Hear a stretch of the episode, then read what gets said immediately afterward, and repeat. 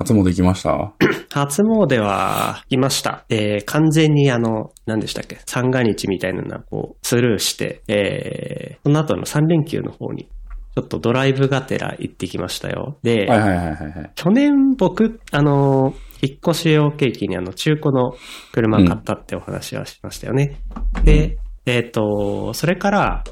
実は僕、一般道しか走ったことなかったんですよ。おまあ、ペーパーですし、そんなガンガンスピード出していくようなのではなく、はい、やっぱあの日常生活の足として買ったので、はい、そうですね。はい。はい、なんで イーティーシー とかついてない状態で、えっと、高速道路に行くっていうのも、うん、なんか、あのー、生産機のところがちょっと怖くて渋ってたんですが、あのー、勇気を出してちょっと行ってみようと、はい。長距離ドライブ高速道路に乗っていきまして、はい。あの、行きはいい感じにあの、生産機にこう寄せて、あのスムーズに生産できたんですけど、帰りがですね若干目測見誤ってちょっと生産機からあの遠くなっちゃったんです、はい、で、はいはい、思いっきり右手をブーって伸ばしたらギリギリ届いたんですけど、伸ばした瞬間に脇の下ピーンなってつっちゃって帰り負傷したまま運転して帰ってきました危ないなあ。初詣でね、あのいろいろ健康やら何やら祈願してきた帰りに早速そんな出来事があって、幸先がどうなのか不安なにせんにじゅうさんねんです。あの、生産機、あれ イーティーシー はついてないって言いましたっけ、今。そうです、そうです。あのー、あもう最初は生活の足として、もう、土定番の車を、まあ確かに。次の車検が来るまで乗り潰せばいいや、みたいな感じで買ったので、うん、もう何もない、ベーシックな状態なんですよ。はいはいはい、あ、生産機、そうですね。あの、高速道路を使うと、やっぱり、ちょっと イーティーシー が必要なので、ほぼ。ほぼ。そう。あと、あ首都高は今もう イーティーシー のみとかですよね。うん、あ、そうでしたっけ？なんと。あとは、結構、あの、スマート アイシー みたいなところは、あ、そうそうそうそうそう。イーティーシー のみだし、アクアラインみたいなところは イーティーシー じゃないとはっぴゃくえんって使えないし。あー、なんかそうかも。そうですね。イーティーシー、そうですね。いやー、そろそろ、あれじゃないですか、買い替え時期じゃないですか、車。いやいやいや、待ってください。それは行き過ぎじゃないですか。イーティーシー つける時じゃないですか、なんか先に。でも。イーティーシー が必要になったなら、もう車を買い替えてしまえばいいんですよ。まあまあまあまあ、まだまだ僕は練習期間だと思ってますので。あと中古の軽でね、もうあの、きゅうまんキロぐらい走ってるものなんで、加速とかもね、なかなかちょっとどれぐらいいけるのかなっていう意味でも、ちょっと、はい、あの、試してみたかったんで、割とベタで頑張って踏んで、ようやくひゃっキロいくかって感じで。軽、軽はそうですよね。ああ、こんなもんかっていうのがちょっと分かって、うん、うん、一般車と比べるとだいぶ頑張って踏まないといけないと。うん、そういう感覚だけちょっと。往復でつけてきました、うんうんうん。あとあれっすよね、なんか生産機、あの、僕も、僕の車ちょっと車高が低いんで、はい、あの、小さい車なんで、うんうんうん、結構普通の、最近の車ってやっぱ車高結構高めなんで、あー。ちょっとね、届かないとか結構あるんですよね。結構上の方に。そう。なるんですね。そうそうそう、そう上の方になりますね。結構 エスユーブイ とかみんな乗ってるじゃないですか、うんうんうん、バンとか。多いですね。はい、ファミリーカーみたいな。高いんですよね、あれ。そっか。やっぱり車高が。高い値。言われてみれば。はい、ああ。そうなんですよね。それ生産機はね、本当ね、未だに僕も大変。高速道路に限らず結構駐車場の生産機とかバラバラですよね。はい、そうなんですよね。で、なんか、ちょっと生産機、生産機ね、まあ、あの、生産機近くのところでちょっとなんかあの、まあ、あの、妻にちょっと運転してもらってたんですけど、その時にちょっとなんか、ガードレールというか、なんかちょっとこう、誰かがぶつけたせいでガードレールがひしゃげてたガードレール。それが、やっぱひしゃげてるんで、ちょっとこう、想定より、想定と違う、こう、位置にある、位置というか、ひん曲がっちゃって、こう、出ちゃってるみたいな、状態になってるガードレールがあって、まあ、そこに若干あれです。あの、生産機入る直前ぐらいだったんですけど、あの、擦りまして、年末。やっちゃいましたね。はい。あーと思って。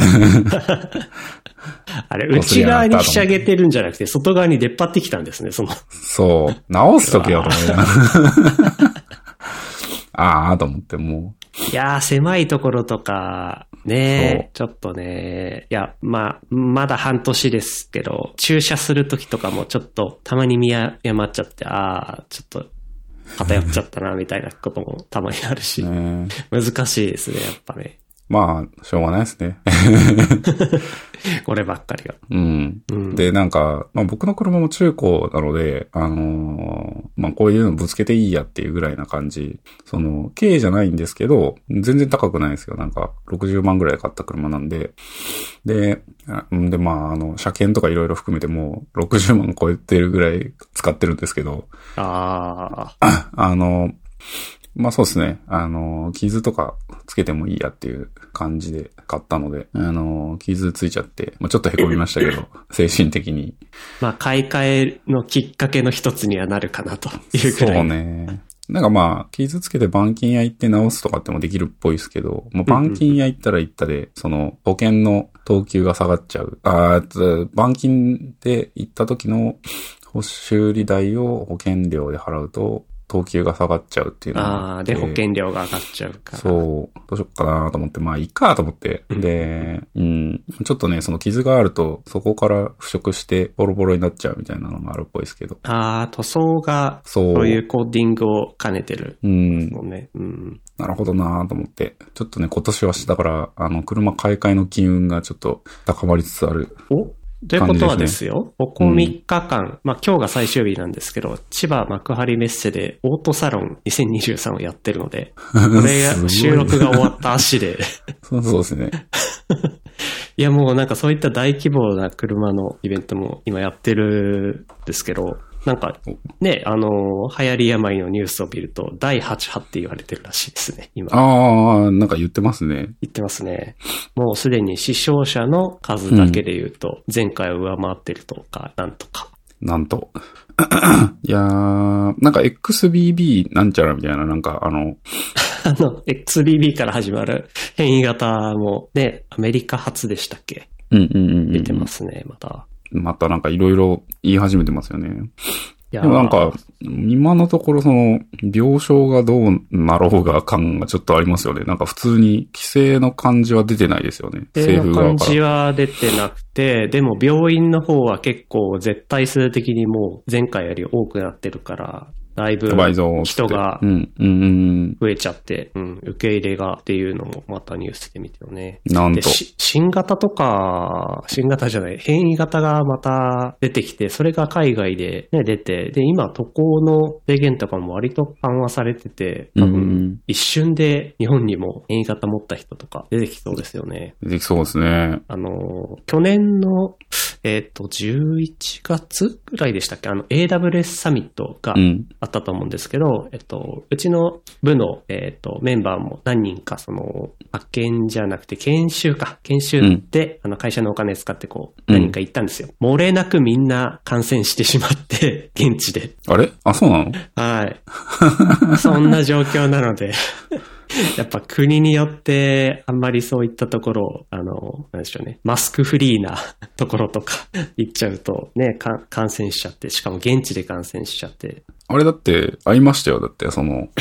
エーダブリュー サミットに行った、あの、方。あ、うちの会社の。はい。はい、ああ、そうなんですね。あったけど、何も言わなかったけどな。やばい。いやーなんか現地でかかって現地で、うん、えっと経過見てから帰ってきたのかな。ああそういうことなんですね。日本に帰ってきてからの人もいたのかな。うん、なんかちょっとよく曖昧ですけど、うん、うん、あの行った人が割と漏れなく感染したっていう感じでして。まあ、でも、行けてよかったですね。なんか エーダブリューエス、エーダブリューエス サミット曰く、結構本当に広い立地でやってたっぽくて。で、ば、歩いたら、端から端まで会場、歩くとにじゅっぷんとかいうぐらいの敷地でやってたっぽくて。えー、すごい。ホテルなんか、ホテルのなんか、いろんなホテルが、立ち並んでる会場であったっぽいくて、はいえー、すごいなぁと思って、お金あるなぁと。まああるか、エーダブリューエス だし。そうですね。Amazon は エーダブリューエス で稼いでますからね。うんいやー、なんかもう エーダブリューエス がダウンしてしまったらいろんなサービスが止まるぐらい欠かせないインフラですね。そうですね。うちの会社も エーダブリューエス なくなったら多分いろいろダメだもんな。いろいろってかもうほぼダメだもんな。あ エーダブリューエス、なんかあれですよね。この間、あのー、Heroku？ へ、へ、Heroku？ Heroku かなんかでしたっけ？Heroku。あ、Heroku、はいはいはいはい。あのー、あな何何サービスって言ったらいいんだろう、あの、まあ、サーバーレンタルじゃない、まあいいのか、サーバー、今時サーバーレンタルってあんま言わないだろうけど。年末ですけど、えっ、ー、と、まあ エーダブリューエス のあれですよね。えっ、ー、と、似たようなサービスありますよね。エーシー に似たようなやつ。アンプリ。アンプリファイ。ありますね。はい。みたいなやつ。みたいなやつ。結構簡単なサーバーレスのサービスをまとめて。はい多分、そうですね。Heroku はど、もうちょっと、あの、ブイピーエス よりというか、イーシーツー よりなのかな？そうですね。割となんか、バースの老舗で、はい。うん、ブイピーエス っていう世代に近いですよね。なんかそこにいろんなコマンドラインから、パパパパパってこう、デプロイできたり、シーアイシーディー ができたりっていうところで、なんかこう、一世を風靡したというか。だから、Rails かなんかのデプロイをするんだったら、だいたい Heroku みたいな。でしたね。ブームになって、でなんか個人的には結構ボットを置く場所として無料運用するためのテクニックをいろいろ買って遊んでましたね。で確か去年ぐらいに無料でもう使えなくなったはずなんですよね。そうですそうです。価格書いてやって無料がなくなって、はい、でボットで運用できなくなって、そうですね。僕もなんかボットHerokuで置いた気がするな。で、えー、そん去年のなんか暮れぐらいにえっと。あ、これですね。にせんにじゅうにねんじゅうにがつにじゅうろくにち、えー、スケブ、えー、大規模障害、えー、機械損失、えー、クリエイターなどに有償でイラストを発注できるサービス、スケブで、えーと、じゅうにがつにじゅうさんにちからにじゅうよっかにかけて発生した障害、運営元のスケブは、えー、にじゅうよっか損失の詳細を公開した。えー、まあ、スケブ曰く、えっ、ー、と、Herokuが、えっ、ー、と、ダウンしたために、サービスが維持できない。サービスが停止してしまった。うんうんうん。なんかアクセスするとHerokuのエラーページになっている感じでしたね。はい。サポート窓口に問い合わせたスケブ曰く、えっ、ー、と、全然返答がなかったっていうのと、えっ、ー、と、日本法人、日本のパブリッシャーのセールスフォースジャパンを通して確認しても、全然復旧見込みがわかんなかったので、えー、にせん、スケブは、えっ、ー、と、Herokuをやめて、新しいクラウドサービスに切り替えたとっていう話がありましたね。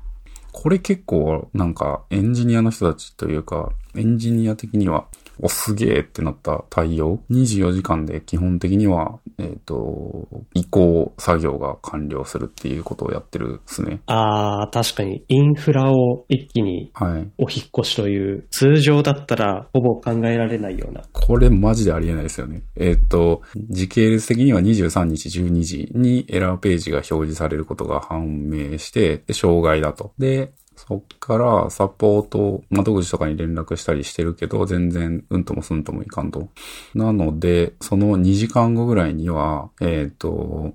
にじかんごいちじかんはんごにえっと別のクラウドサービスへの移管をすっかっていう話をしてでえー作業開始でそのにじゅうじごろなんで障害が発生したはちじかんごにえー新しい環境での作業構築環境構築が完了してえーテストをいろいろ行って深夜よじ本番環境までできて切り替えなんでにじゅうよじかんかかってないですね。おーこれすごいな。えー、これはなかなかの、まあクリスマス前っていう、ちょっとなんか、うーん、まあスケブっていうサービスの性質があんまりよくわかってないんですけど、まあクリエイターにお金を払って、こんなんか書いてほしいですって言ったら、お金を払えば書いてくれるっていうサービスですね。そうそうそう。あのイラストレーターとイラストを書いてほしい人をつなげるサービスで、うん、えっと、イラストレーターさんが、あの登録してあってこっちからこう依頼を出すときってまあ、うん、なんか今時ツイッターで ディーエム でこう失礼しますどうこうでお金がこうでみたいなやり取りをするそれをまあここのプラットフォームを使うことでまあちょっと簡易的にできるって感じの、うん、まあ、人と人をつなげるサービスって感じですかね。で、なんか少し制約があって、なんかあんまり細かな指定はできないとか、うんうんうん、そういった、はい、制約はあるらしいですけど、かなりなんかいろんなクリエイターが登録してて、例えば自分の Twitter のアイコンなんか書いてほしいなみたいな時とか、こういうところを、ね、利用して書いていただくみたいなこととか、うんうんうん、はい、あるみたいですね。まあ、イラストをこう受け負う側もなんかこう、なんて言うんだろう。結構、な、名を売る機会じゃないけど、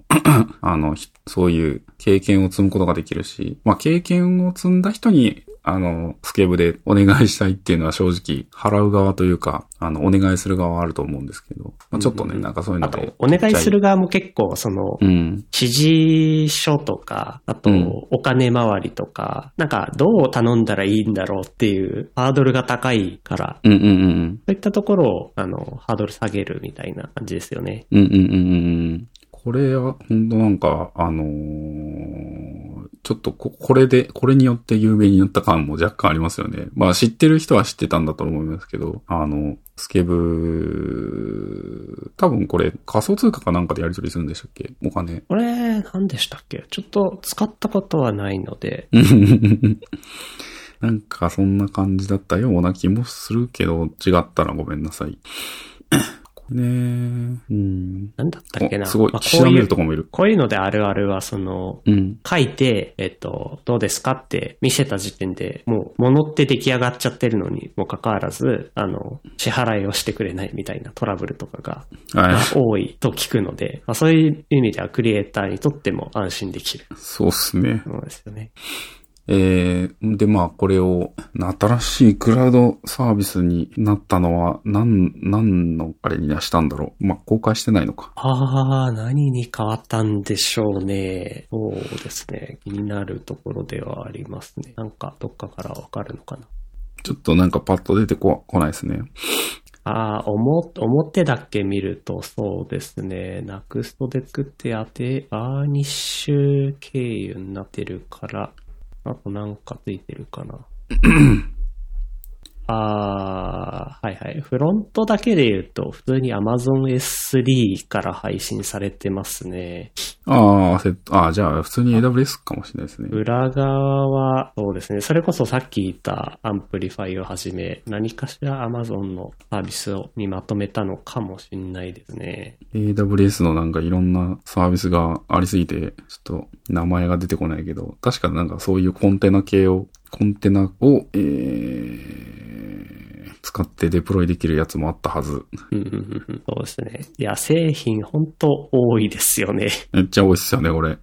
最近は、なんか、うん、なんだろう、エーアイ、マシンラーニング系？機械学習系のとかもどんどん増えてるのかな。エーダブリューエス のですよね。ね、昔、ちょっと前だとやっぱサーバーレスのがいっぱいあったし、その前だと IoT 系でとか、はい、なんでしょう。その時の流行り流行りのものでいろんなのを売ってくれてるんで、うーん。そうですよね。僕も エーダブリューエス のクラウドなんたらかんたらっていう資格持ってるんですけど、もうわからん。ああ、確かにあのサービスはどんどんどんどん増えてるので、はい。資格がね、あの更新しないと結構。本当ですね。もうわかんないですね。イーシーアール かな、コンテナのやつは。なんか同僚がなんか年末年始になんか勉強がてらなんか新しいサービス自分で作ってて、個人サービス、えー、すげーと思って、多分レイルズのエンジニアなんですけど、そのサーバー作ってでフラッターでクライアント作って作ったよって言ってて、すげーっつって、うん、なんでしょうね、うん、まあそういうコンテナ系で自分が最近ので思い浮かぶのはファーゲートぐらいしかない、うんうんうん、あれも結構の エーダブリューエス の細々としたサーバーレスサービスをパッケージングしたコンテナ化のサービスだった気がします。うんうん、詳細はもうちょっと忘れてしまったので自信がないですが、えー。まあで、機械学習系の話がちらっと出たので軽く触れると、チャット ジーピーティー が一通りブームが去った感じのある。あ、これこれも去っちゃった。なんですか。なんかやたら エスエヌエス 上でチャット ジーピーティー の結果を貼っている人がいて、よかったですね。じゅうにがつはそれに溢れてた気がしますね。そうですよね。盛り上がってたなーって感じですけど、はい、えっと、まあ、チャット ジーピーティー、えっと、これはあれですよね。えっと、オープン ジーピーティー っていう、えっと、技術というか、えー、オープン エーピーアイ のアカウント作りました。えー、作る、オープン エーアイ ですかね。はい。オープン エーアイ の。作っていて、オープン エーアイ が、えっと、まあ、アメリカですよね。アメリカの エーアイ の、えっと、チームのオープン エーアイ が開発した、えっと、オープン ジーピーティー、ジーピーティースリー を、えっと、使った自然言語の、えー、チャット、エーアイ チャットサービスオープン G が OpenGPT。ちょっと ジーピーティースリー か ジーピーティーツー か、ちょっと忘れてるんですけど、えー、まあ、何せアメリカが作ってますと。で、いいのが、えっと、文章を生成してくれる、その、文章の作り方がすごい自然な文章を作ってくれていて、えっと、その文章が本当に エーアイ が作ったのかわからんぐらい精度が高い文章を作るので、えっと、エスエヌエス 上でめちゃめちゃブームになったと。で、あとは、この、なんか、エーアイ 系のモデルでいうところと、だ、ダリ、ダリーなのかな？ ディーエーエルエルイー、えー、っていうエーアイ モデルも、えっと、めちゃくちゃ注目を集めてて、えっと、なんかテキストで文章を書くと、それっぽい絵を描いてくれるみたいな。あー、絵描きの方は、そうですね。そうですね。まあ去年やっぱり。リーかな？うん。うんえー、なんかこう、エーアイ がクリエイティビティ、え、日本人が考えら、日本人というか人間が考えもつかないようなこう、アイデアをこう、生み出してくれるというか、えー、まあ、本当に、なんだろう、先っぽから、えー、タコの足が出てる桜の木とかって入れると、なんかそれっぽい絵が作られるんですよね。まあ、そこで、それ、それも、あの、チャットで、テキストで入力すると。で、えっ、ー、と、今日、ちょうど、あの、見たんですけど、昨日かなえっ、ー、と、テキストトゥーワールド、えっ、ー、と、スリーディー のゲーム空間を、ゲーム空間っていうかその空間を、えー、作ってくれる。その、多分 OpenGPT ベースの、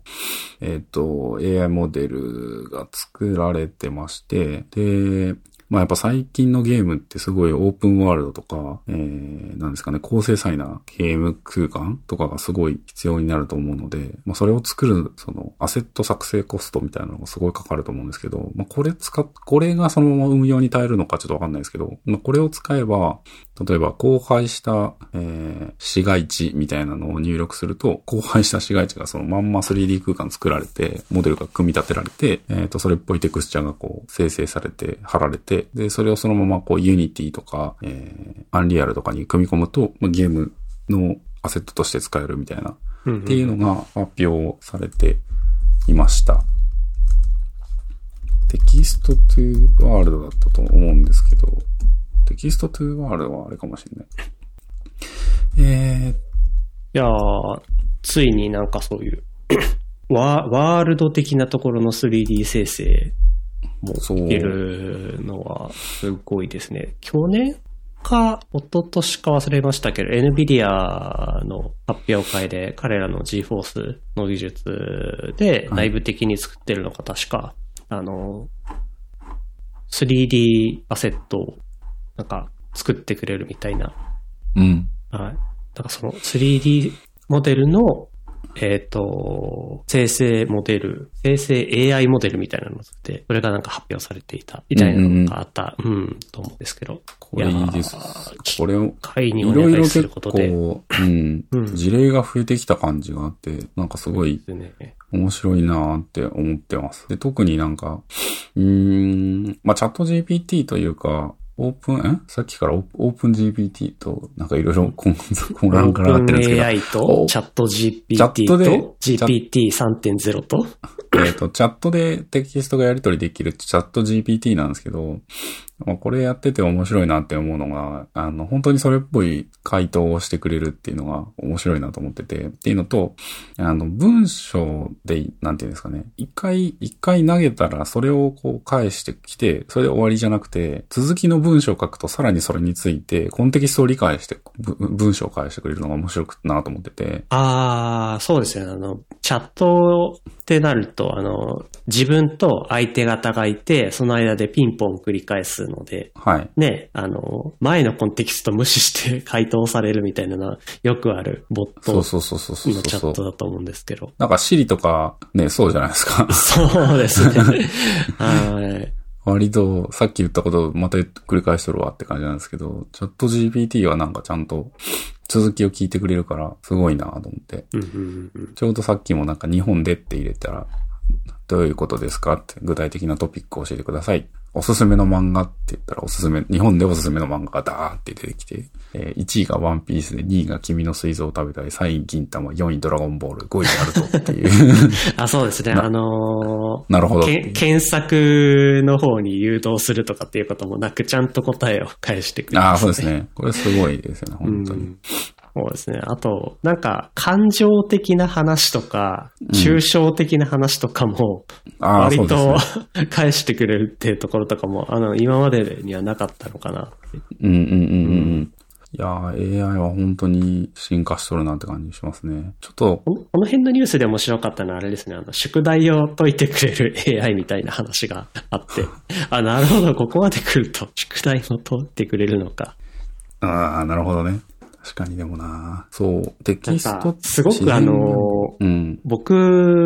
も確かに宿題とか、あの、課題出された時のね、あの、書くのめんどくさいなって思ってた人なんで、特にその文章的に返す必要がある時とか、あの、下書きとして良さそうだな、みたいな。確かに。これ、そうですね。なんか、大体論理的なところが破綻しないような感じには返してくれてるので、うん、じゃあそれに、えっと、自分の身近な例とかを加えたら、なんかそれっぽいあのもう文章になるんじゃないかな。これでも、あれですね。ほんと使われてきそうですね、これほんと。アプリとしてオープン エーアイ 使って宿題やってくれるくんみたいなのを作って。で、それを先生が採点するのか。先生も大変だな。学校の先生ね。そうですね。うん。まあでもなんかこれ面白いなーって思ってて、本当なんか、本当になんか単純作業とか思っても見ないこととか全然、いや、作られてくんで、はあ、なるほどなーと思って。うん。あとはやっぱり、英語だけかなって思ったら日本語も OK だったところとか。ああ、そうですね。これはなんか最初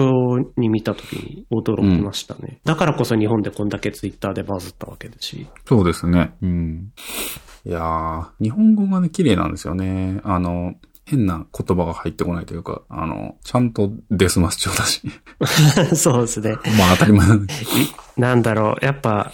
翻訳とかやってると、ね、日本語が特殊すぎるなってこう、うん、思う時しばしばありますけど、あの、まあ、デスマス調とかっていうところもそうですけど、なんだろう、うん、あんまり文章文章するのでなく、口語に少し近い、うん、ところ。ありますね。えーと、例えばそうですね。な、なんとかなんとかでしょうとか、なんとかなんとかですね、みたいな感じの語尾かな。ちょっと、うん、例が、まあ、そんぐらいしか思い浮かばない。例えばなんかそういうところで、まあ、そうですね、そう、自然な感じとかが。で、これを使ってさらに、えっ、ー、と、ズンダモン、えっ、ー、と、まあ、ズンダモンじゃないね、えっ、ー、と、ボイスボックスっていう、まあ、あの、ツールがあって、えっ、ー、と、まあ、ボーカロイドみたいなやつなんですけど、えっ、ー、と、声、声、ナレーションを生成してくれる、まあ、ツールがあって、で、最近の YouTube とか、ま、大体これで作られてると思うんですけど、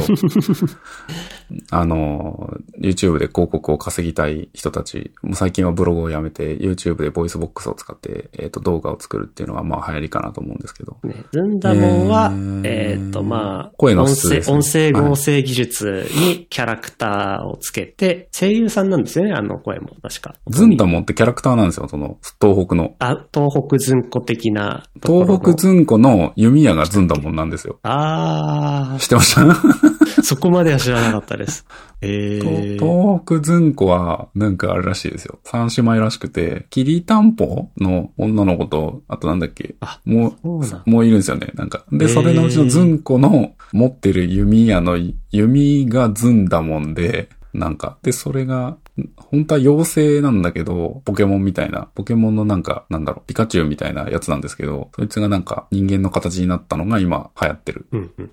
で、そいつの中の声優、中の声優の声を使った、えー、がラインナップされてるボイスボックス。他にもなんかいろんなキャラクターの声が使えるようになってるんですけど、まあ、そいつを使ってチャット ジーピーティー、まあ、ジーピーティースリー で文章を生成して、その文章をボイスボックスズンダモンに読み込ませ、読ませて、で、えー、立ち絵をノベル エーアイ で画像生成して、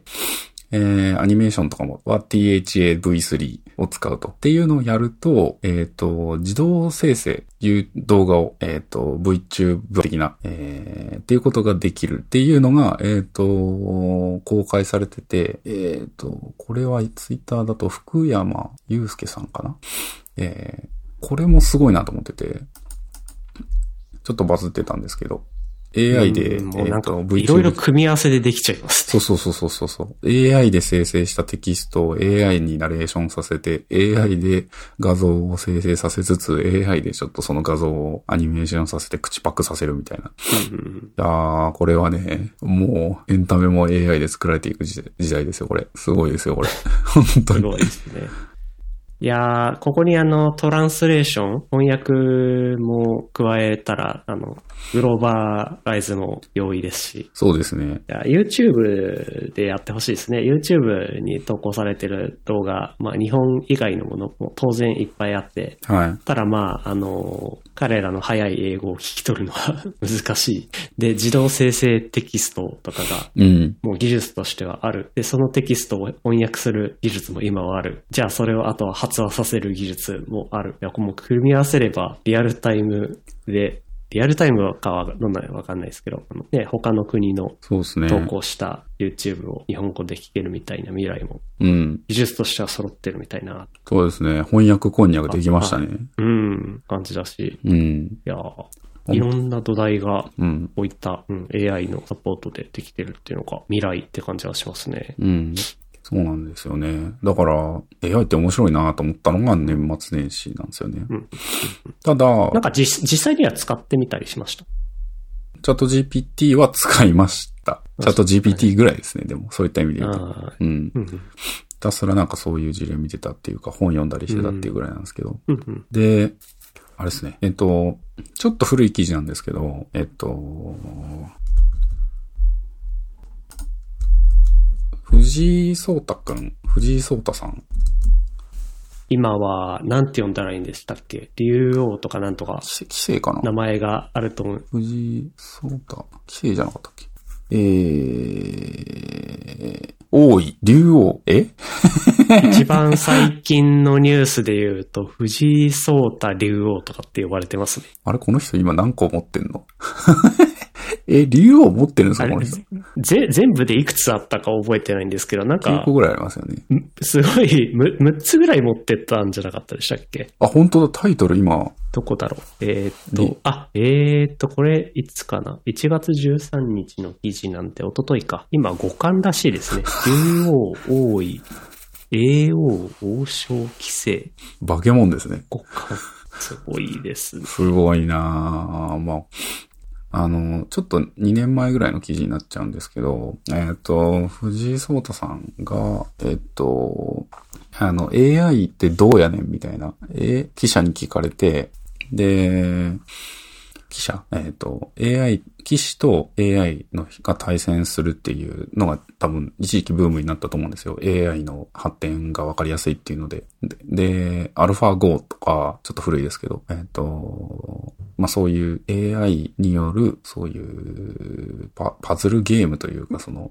テーブルゲーム。うん、なんかあのーはい、海外ではすでにこう、人間対 エーアイ っていう対決で、うん、チェスはもう割と、うん、あの、負けてる、うん、負けが決定してるみたいな感じですけど、うん、将棋の場合だと、その、相手の取った駒をまた置けるとかっていうことですごく、なんか、チェスと比べると、うん、もう膨大な、あのー、うんうんうんうんなんですか選択肢があるってことで、うん、特にそのやっぱ人間対人間ってところを今までやってたのが、うん、あの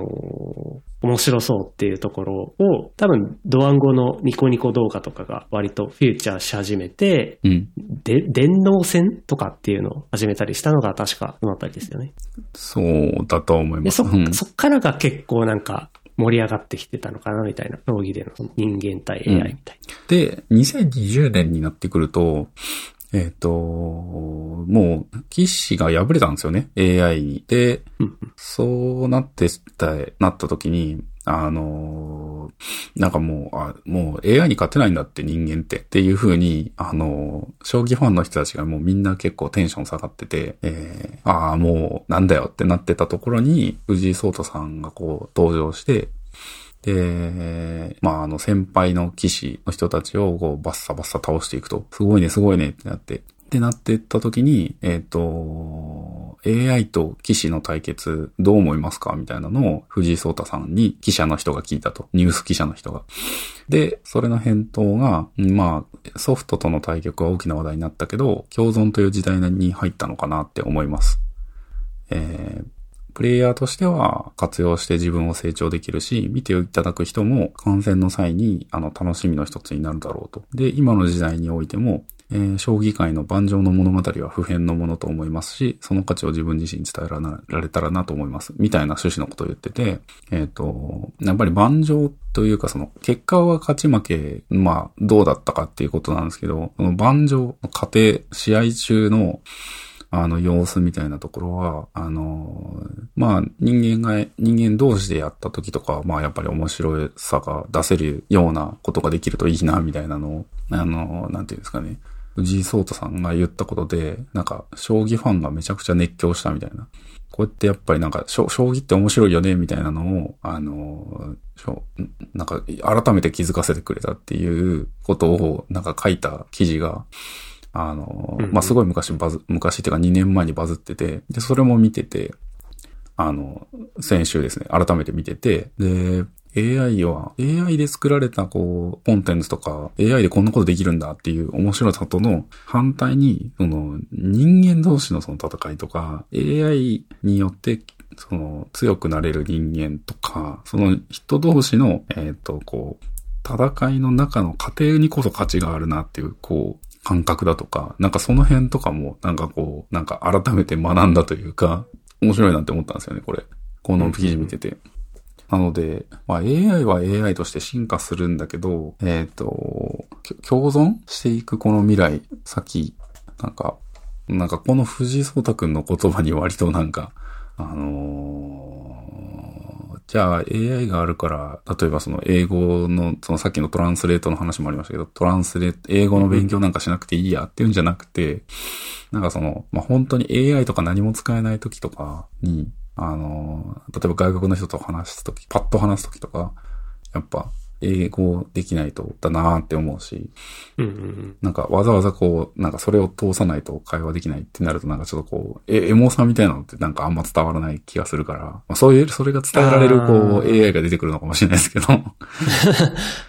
っぱあの人間の、なんだろう、持ってる機能の一部でしかやっぱりないとは思ってて、特にそのコミュニケーションの場においては。いくらチャットのこの部分が変化して翻訳が綺麗で発話までしてくれてと言っても、えっと、まあ、コミュニケーション取るときってやっぱ僕らほら、あの、去年もよく言ってましたけど、顔の見えないビデオ会議みたいなところのなんかモヤモヤ感とかっていうのはどうしたって、あの、これと同じような問題があって、顔が見えるようにした方がなんでしょうね。相手の感情とか、なんだろう、エーアイ がやっぱりまだやってくれないところがあるんだな、みたいなところとかあると思うんで、そうですね、なんかうまく活用しつつ、円滑にもうちょっとコミュニケーションするためのツールとして使うことで人間が進化するっていう方にした方がいいですよね。やっぱなんか今のままだとビジネス英語は自信がないので海外の人と一緒に働くのは自信がないけど、うん、これを駆使することであのグローバルにどんな会社の人とでも一緒にやれるとか、うんまあ、ちょっと話してうちに論理的な破綻がある話とか、うんうんうんうん、なんかちょっと相談することで理路整然とした論理がパッと出てきて、あ、そうそうそうそう、あの因果関係ってこういうことだよねみたいなところとかがちゃんと解決してくれるとか、うん、なんか問題解決ってこう原因を探っていくのが難しいじゃないですか。うんうんうん、事実をこうペラペラペラペラってのど書いていって、うん、これはこれが原因で起きてる、これはこれが原因でできてるみたいな感じ、うん、じゃあ根本のも問題ってなんだろうみたいなってこう探すのなかなかこう人間が考えるの大変だけど、事実をタラタラタラって書いていってたら最終的なのがあの エーアイ が出しているとか、そしたら人間はそれに対するアクションをするだけで済むみたいな。あら、僕ら簡単に生産性が高まる。そんな世界ができるのかなって。そうですね。まあなんでちょっと エーアイ が面白いなーって思った最近今日この頃でしたっていう、でしたっていう話でしたっていう感じですね。この辺ほんとバズりましたね。面白い。頭の再整理っていう意味で言うと、あの、エーアイ もいいんですけど、はい。えっと、去年、なんか生産性ツールの話したときに、オブシディアンって出てきたの覚えてますか？おー、オブシディアン。はい。はい。多分、ノーションとか、えー、対抗馬としてはでも、ノーションとか、まあ他のマークダウンエディターとか、そうですね、えーまあ。そういったところとかとの対抗馬になると思うんですけど、うんうん、えー、っとですね、そのオブシリアンにちょっともう一回入門してみようかなって、ああ、なるほどね。はい、あの思いまして、じゃあ何を題材にこの書くっていうことをしたらいいかなっていうので、たまたまいい記事を見つけて、そのデイリーノートを書いてみようみたいな。あので、いい記事があったんで、えー、オブシリアン第二入門してみました。で、書き方としてはあの仕事というよりか日常の方にフォーカスして、うんうんうんえー、普段ネットの記事で見つけたものとか、えー、我々よくコンテンツの話しますけど、読んだ漫画、読んだ本、うんえー、読んだあ見た映画、アニメとか、あとはえっとエクササイズ系ですかね。あの今日は何分ウォーキングしたとか、ジム行ったとかっていう感じのログを取っておくみたいな。うんうんうん、その集約場所としてちょっと始めまして、うんうんうん、でえっと、まあ、それだけだったらばあのマークダウンエディターだけで終わっちゃうんですけども、ここにえっと、加えて、えー、データビューっていうものの使い方を覚えたら、なんかログとしてすごくいいものになったんですよ。ノーションってテーブルビューとかボードビューとかなんかいろいろあるじゃないですか、うんうんうん、あれが結構なんか他のツールにはないいいものだと思ってて、うんうんうん、で同様のことがやっぱりいろいろできたらいいなと、そのカレンダー上に並んでるとかそのログをつけるなら、うんうんうん、っていうのを、はい、考えて、でデータビューっていうプラグインアドオンをなんか追加で入れて、で簡単なJavaScript をパパパって書くと、あの特定のディレクトリに特定のマーキングしたものをリストとして出して、うん、で、えっと並べ替えとかできるみたいなのがあって、お、これいいじゃんってちょっとやってみようってやったら、あのデイリーノートは毎日日付順で書くんですけど、その中で、えっと読んだものリストだけ抽出して一覧にするとか、そういったことができるようになって、お、なかなかこれはいい感じに使えそうだなっていう目処が立って、今年になってから、あのー、確実ぐらいですかね。あの、一、毎日ではないんですけど、一日おきぐらいにこう、ログをつけて、今いい感じに並んでて、あの、お、ちょっとずつデータが増えてきたな、ニヤニヤみたいな感じで頑張ってつけてます。まあ、ノーションでもできる。できる。けど、うん、あえてちょっと使ってみるって感じですよね。オブシディアンね。はい。うん、オブシディアン、なんかその今喋ってる時喋られてるのを聞きながらオブシディアン触ってたんですけど、はいはい、やっぱこれシンプルというか、えー、バルト、えー、なんかちょちょっとやっぱりそのまあノーションも一緒か、あの覚えることが多少あるけど、なんかシンプルだし、あのアプリを開いた直後即その編集画面になってるというかなるか編集画面になるのはいいっすね。あ、そうですね。うんうんうん。ノーションデイリーノート書くと時はそれが便利で、必ずあの新規で、はい、えっと立ち上げた瞬間にその日のデイリーノートを立ち上げるみたいな感じで、毎日立ち上げたら、うん、もう空の空じゃないんですけどテンプレートのがポンって出てくるような感じにして、うん、すぐ書き始められる。いいですね。感じにできて、なかなかちょっとこれがサイクル化しそうだな。うーん、いいですね。なんかいう感じで。うん、なんかやっぱ読書ログとか、あと最近は本当にあの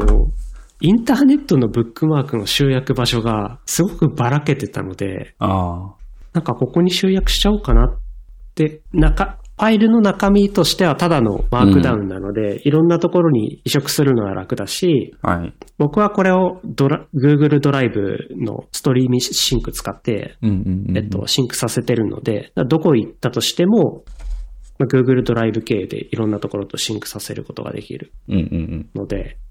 なんか特定のサービスが止まってしまったら、ログがすべてパーみたいなこともなく、うんうんうんうんうんいいかなというところで。無料で運用できてるってことですかね、その Google ドライブ。今もう無料で運用できてますね。そのエディター無料だし、うんうんうん、えっと、ストレージ的なところは Google ドライブ使ってるので、まあ僕は Google に、Google ワン 使って、えっと、ストレージ拡張しちゃってるんで、あそういう意味では、うんうん、あの、少しお金は使っちゃってるかもしれないですけど、うんうん、まあこれは別に iCloud でもいいですし、まあ、GitHub とかでもできるし、うんうん、いろいろなやりようは、はい、あると思うんで。私もノーション課金しちゃってますからね。そうなりますよね。あ、で、ちょっと僕がその最近ばらけてるなって思ってたところを、なんかどうされてるのかなって気になってるんですけど、僕はなんか最近そのインターネットで見つけたいい記事的なところのブックマークを本当置く場所困ってて、あの、Chrome なり、Edge なり、Safari なり、うん、ブラウザーのお気に入りに入れて、もうばらけちゃっててたんです。で、以前は、うん、わかる。どうしてたかっていうと、あの、なんだったっけな。モジュラ財団が買って運営してる、えっと、リードポケットか、今は、名前は。うんうんうん。っていうところに入れてたりしたんですけど、なんだろう、うん、ポケットを見に行かないといけないのと、なんか読んだ読んでないっていう管理とかはできるんだけど、結構積んどいたまま終わったりとか。うんうんうんうん。うん。なんかちょっと、そうですね、自分としてはあのツールとしてこう遠のいてたんで、現状ほんとブラウザのブックマークぐらいしかないとか、あとはタブ開きっぱなしにしといて後で読もうとして、うん、えっと、ブラウザクラッシュしてタブが吹っ飛んでみたいな悲しい思いしてた。で、まあ今回ちょっといい感じにまとめられそうだなみたいな見通しだったんですけど、まあこの辺どうされてるのかなと。ブックマークの整理ですよね。えっとね。そうですね。まあブックマークの整理というか、いいなって思った記事のまあ、保管というか、後でアクセスできるようにっていう。まあ、僕は、えっとね、ツイッターですね。あー、ツイッター多いですね。ツイッターで、とりあえずシェアしとくっていうやつですね。ええええ。っていうか、僕のツイッターの使い方それです。何か発言するというよりかは、もう、そういったネットで見つけた記事をシェアっていうのが、あ、確かに。なんか、フォロワー数とかを気にして、結構そのなんか便利なものをこうツイートする人いると思うんですけど、なんかまあ、なんでちょっとそれに似た見栄えになっちゃってるんですけど、まあ、ちょっとなんか一文入れとくんですよ。なんか自分の感じたこう、これ良さそうみたいな。と、その ユーアールエル シェアみたいななんか。あっていうのが一つと、あと、まあ、ツイッターはツイッターでこう投稿してる人たちがいっぱいいるので、いいねぼ、いいねですかね、ハート、はいはい、を押して、まあ、ブックマークですよね。押してるって感じで、古き、昔ながらの星。いいねリストがブックマークになるわけですね。そうそうそうそうそうそうそう。で、あと、えー、そう、あんまりシェアしたくないなっていうようなやつとかは。あんまりシェアしたくない。まあ、あるか。あるある。あのー、例えば、あれです。キャンプキャンプ場とか。キャンプ場とか。ああ、そういうのは、若干。なんだろうな。えっとね。あ、でもそう、取っておきたいっていうものにもいくつかあると思ってて、なんか、ちょっと後で読みたいかなとか、読んだ、タイムラインに流れてきたから読んだ記事とかっていうのは、ちょっとリファレンス的に今後置いとこうかなっていうものとか。そうですね。なんで、多分、今度、今度キャンプ行く、準備のためのブックマークですよね。そうそうそうそうそう。あの、で、キャンプ場僕見てる時とかって、結構いっぱい見るんで、いっぱい見ていっぱいリスト化するんで、えっと、そういうのはもうノーションですね。ノーションで、キャンプっていうフォルダを作って、その下に、えっと、キャンプ場リストみたいなのと、ギアリストみたいなのと、えっと、まあ、行ったレビューですよね。行った日記みたいなの書いてあって、ここは、あの、トイレ汚かったとか、あの、売店が結構いろいろあってよかったとかっていう結構自分用の便利ノートみたいなのを残してて、うん、っていうそのちょっと若干その構造化してまとめたい内容とかは、えっと、ブックマークというかそのなんていうんだろう、一連のものですよね。ブックマークだけじゃなくてブックマークと自分なりのこうレビューだったりリピートしたいなっていうのをこうまとめていくみたいな。うん、これはやったりします。あのー、こそういうなんかシェアするときってやっぱネガティブなのはあんまりやりたくないから、ポジティブなものだけに絞るので、なんか個人的なところにネガティブなものも含むのは寄せてしまうとか、そうそうそうそうありますよね。ありますありますあります。今のだからキャンプ場のなんだろう、ちょっとねそういったネガティブな点はな、まあシェアには出せないですもんね。個人的にキープしといて、うん。うんなるほど。まあ、ノーションとかで、まあよくの、まあノーションかな。あとはまあ、うん、そうっすね。一応ブックマークも使ってるんですけどね。その、ブラウザの。ブラウザのブックマーク。はい。うん、でもブラウザのブックマークってやっぱ見ないっすよね。ブラウザのブックマークは、あんまり見ない。あの、プライベートの方のって、最近なんかめっきり使ってないなっていうのに気づいたんですよ。会社の ピーシー の方のは、やっぱ会社の情報だけに閉じてるし、まあその時の仕事で、日々使うもの、週にいっかい出すもの、うん、月にいっかい出すもの、年にいっかいしか使わないものみたいな感じで、ある程度こうカテゴライズして置いとけばいいかなって感じで、まあ、めっちゃ活用してるんですから、プライベートなのはちょっとね、本当多すぎて今度逆に。まあそうっすよね。結構記事が雑多だからな。雑多でカテゴライズがめんどくさい。うんうんうんうん。っていうのと、後で探すのがもう、えっと、ユーアールエル とタイトルぐらいしかこうないので。確かに。もうああれなんだったっけなっていうのを探す方法が結構限られてるってところもあり、まあ、難しい感じになってきましたね。まあ雑多そうなんですよね。そう、まあ、そういった意味でツイッター便利なんですけどね。見返しやすいっていう自分のアカウントなんでっていう。うんうんうんうん、なんかスラックとかでやってた時期もありましたけど。スラックに、自分のスラックに送っとくみたいな。なるほど、なるほど。あ、それもちょっとやってたことあるかもしれないな。スラック消えちゃうようになっちゃいましたからね。もう使えない。そうですね。使えないんですよね。結構、プライスプランが出てからは、そうですね。はい、もう個人用途ではスラック一切使ってない。うんうん、ですね。やっぱ、スラックとかディスコードとかっていうのは一時的なもので流れていって消えちゃうみたいな。はい。うん。うん。まあ、ディスコードはまだね、全然残るから使えるけど、スラックはそうですね、今入ってるところが、まあ、友達がいるところと、なんかカンファレンスでスラックやってるから入ってねって言われたところと、でも見てないけど、えー、どれぐらい？うん。うんうんうん。そうですね。結局、スラックとかディスコードに貼ったユーアールエル をまた別のところにブックマークしておくみたいなことになりそうだ。そうですね。うん、でも確かにな、その本、読書感想とかはちょっと残しておきたい気もしてて、あの、とか、なんだろうな、なんか会社のスラック同僚とかにシェアするブックマークとか、このブックマーク良かったよみたいな、えっと、なぜならこういうことが書いてあるからみたいなのでシェアするじゃないですか。うんうん、ありますね。あの、あれをこう、スラック、会社のスラックじゃなくてなんか自分のノーションとか自分のなんかオブシディアンでもなんでもいいんですけど、なんかメモとかにちょっと残しておいて、なんか若干構造化しておきたい気はしてるんですよね。例えばなんか、うんえー、フロントエンドの何々はこことか、インフラはこれとか、ユーエックス とか、プロダクトマネジメントはこれみたいな感じで、こう。はいはいはい。なんか構造化、どう、どう構造化するのがいいのかな。まあなんか。まあ、なんかそういうのは構造というか、タグ的なものが欲しい気がしますね。確かに。やっぱなんかカテゴライズするのって結構しんどいだなっていうのは分かったので、なんかフラットに出しておきつつ、はい、ゆるいつながりをこうタグ的なもので。ああ、いい記事みたいなデータベース作ればいいのかな。ああ、良さそう。タグを打って、っていくっていう。で、ノーションでまとめるっていう。まあ、後で読むの他に、後でシェアみたいな。ああ、ああ、いいっすね。ああ。そうするとなんか、後で読むの中でも、優先して読んでおこうみたいなものができそう。うん。なんか前のどこかでシェアしたあの、おえっと、あの、なんて、なんて言うんだろう、ピーアールディー の、ピーアールディー についてまとめた文章、あの記事良かったみたいなのとかを、もう一回探しに行くのがやっぱりしんどいんで。しんどいですよね。こういうのちゃんと残さないとダメだなって思いましたね。うんっていう意味で、オブシディアンの話聞いて、う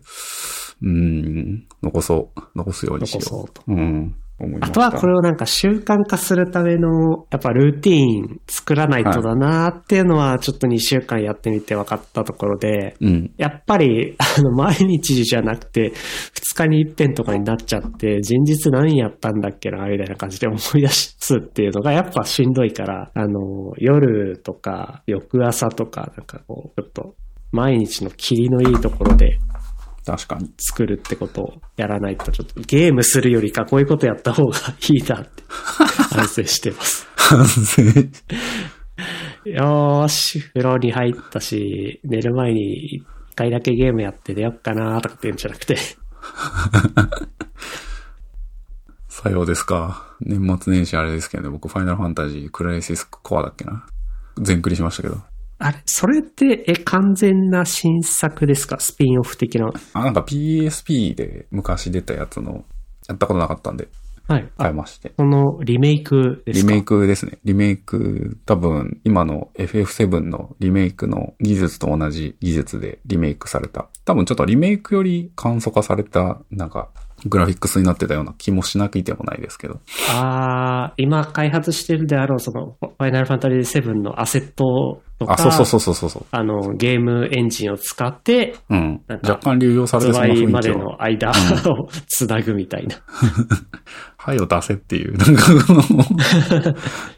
まあでもなんですかねあの実験的な場になるんですかねこういうの。リメイク エフエフセブン いきなりゲームの話になりますけど エフエフセブン あのリメイクのツーが今年出るんですよね。今年の冬ににせんにじゅうさんねんの今年ですか。にじゅうさんねんってそういう年かようやくにせんにじゅうねんにリメイクのいちが出てで、リメイクのいちで、えっと、オリジナルの エフエフセブン ではちょっとしか出てこなかったというか、テキスト、セリフでしか出てこなかったキャラクター、ザックスっていうキャラクターがいて、そのザックスっていうキャラクターを掘り下げたのが ピーエスピー のクライシスコアっていうゲームなんですよね。で、それがリメイクになると、そのザックスっていうキャラがちょっとなんか結構出てくるようになるらしくって、えー、で、僕リメイククリアしてないんですけど、まだリメイクのいちを。えー、じゃあ、そのザックスっていうキャラクターを掘り下げた ピーエスピー のゲームをやる方がいいのかなって思ってたんですけど、ピーエスピー のゲームを今更買う気にもなれんなとは思ったりしてて、やってなかったんですよ。なんか、で、出たので、じゃあやってからリメイクやろうかなっていうので、やりました。全クリするまでにはだいたい 10, じゅうじかんぐらいで多分クリアできるんですけど。あ、意外とボリュームとしてはそんなに多くないかな。ピーエスピー のそう当時のゲーム性、まあ ピーエスピー っぽいゲームというか、あの正直水増し感がすごいある、えー、作品になってて、ストーリーめっちゃ短いんですよ。ただあのあクエストというかミッションというかっていうのがあって、えっとこれをやるとアイテムをもらえるよみたいな、なんかモンハンみたいな感じのそのコンテンツがあるんですよ。あ、はいはいはいはい。あの受付窓口だか掲示板だかいてミッションを受け負ってそれそれを達成してで報酬もたってそれそれですね。それがあります。なのでそれにだいたいにじゅうじかんぐらい使った感じですね。なるほど。で、はい、こまごましたのも合わせてだいたいよんじゅうじかんぐらいを多分年末年始それで消費してますね。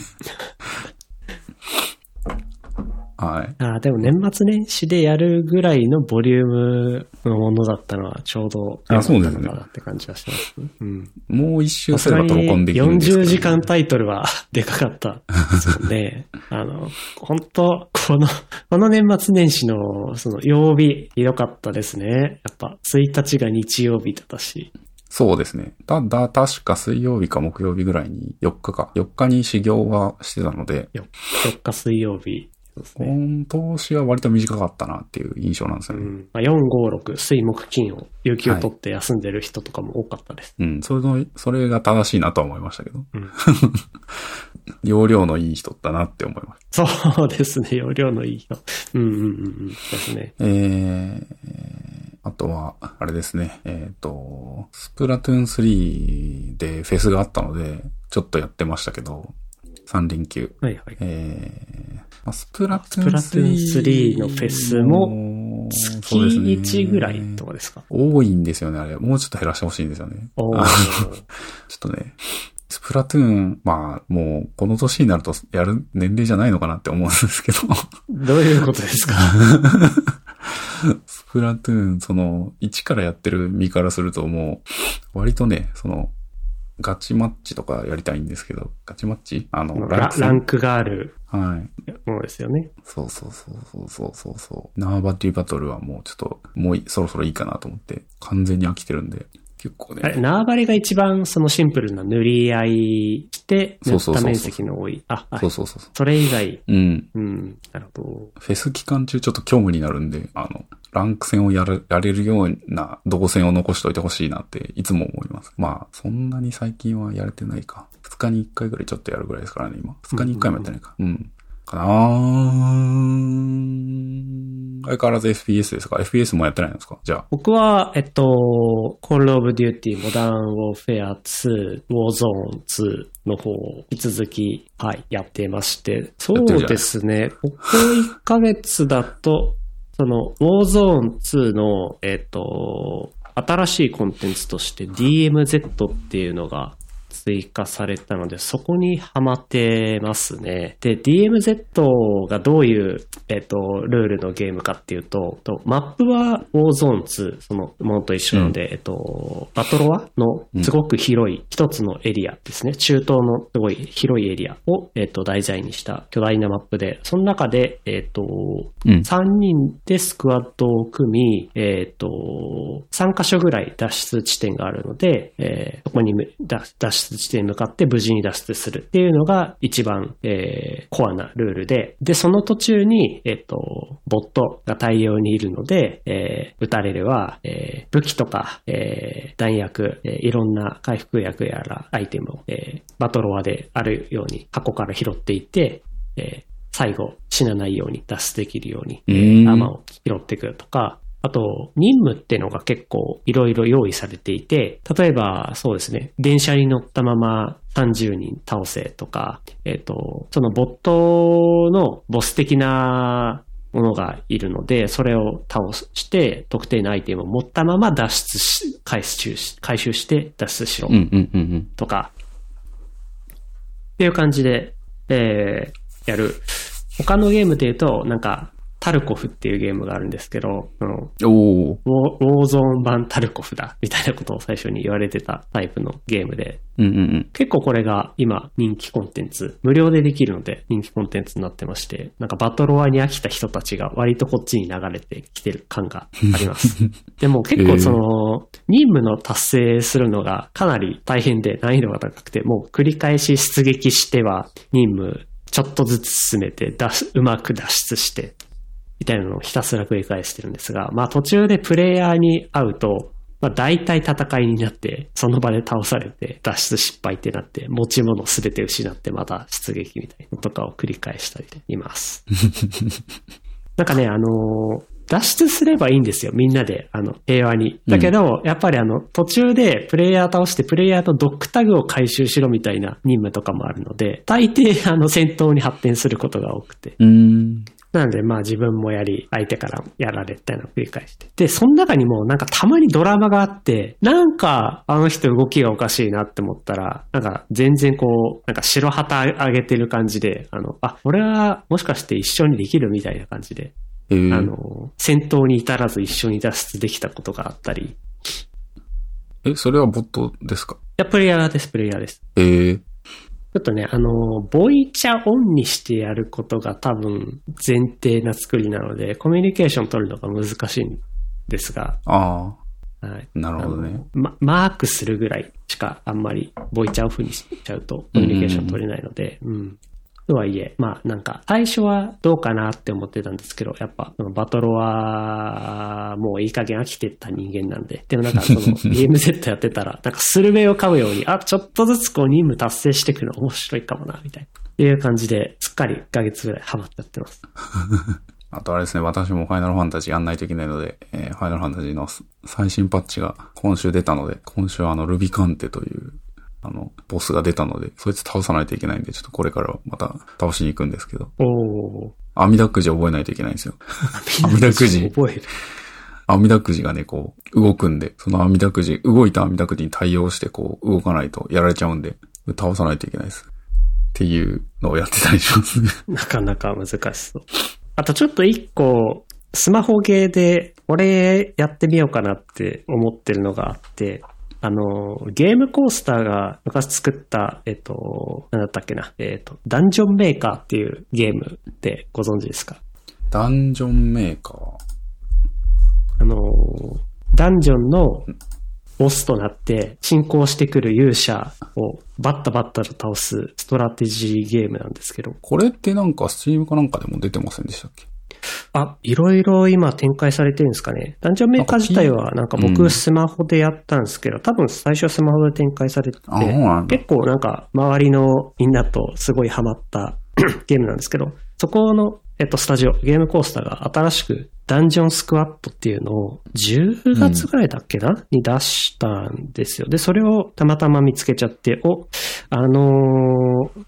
ダンジョンメーカーですげえ面白かったから、また面白いのかな、課金してみようって感じで、今、ダンジョンスクワットを買って、えー、プレイしようかなって思ってるところです。今なんかこれ、ランキングだと、ロールプレイングランキングでアップストアいちいになってますね。えー、ダンジョンスクワット。なんか昔これのアリ、すっごい昔これアリーナっていうゲームがあって、それに似てますね。あ、アリーナ。そういう感じですね。その、な、なんて言うんですかね、こういうストラテジーのジャンルでも。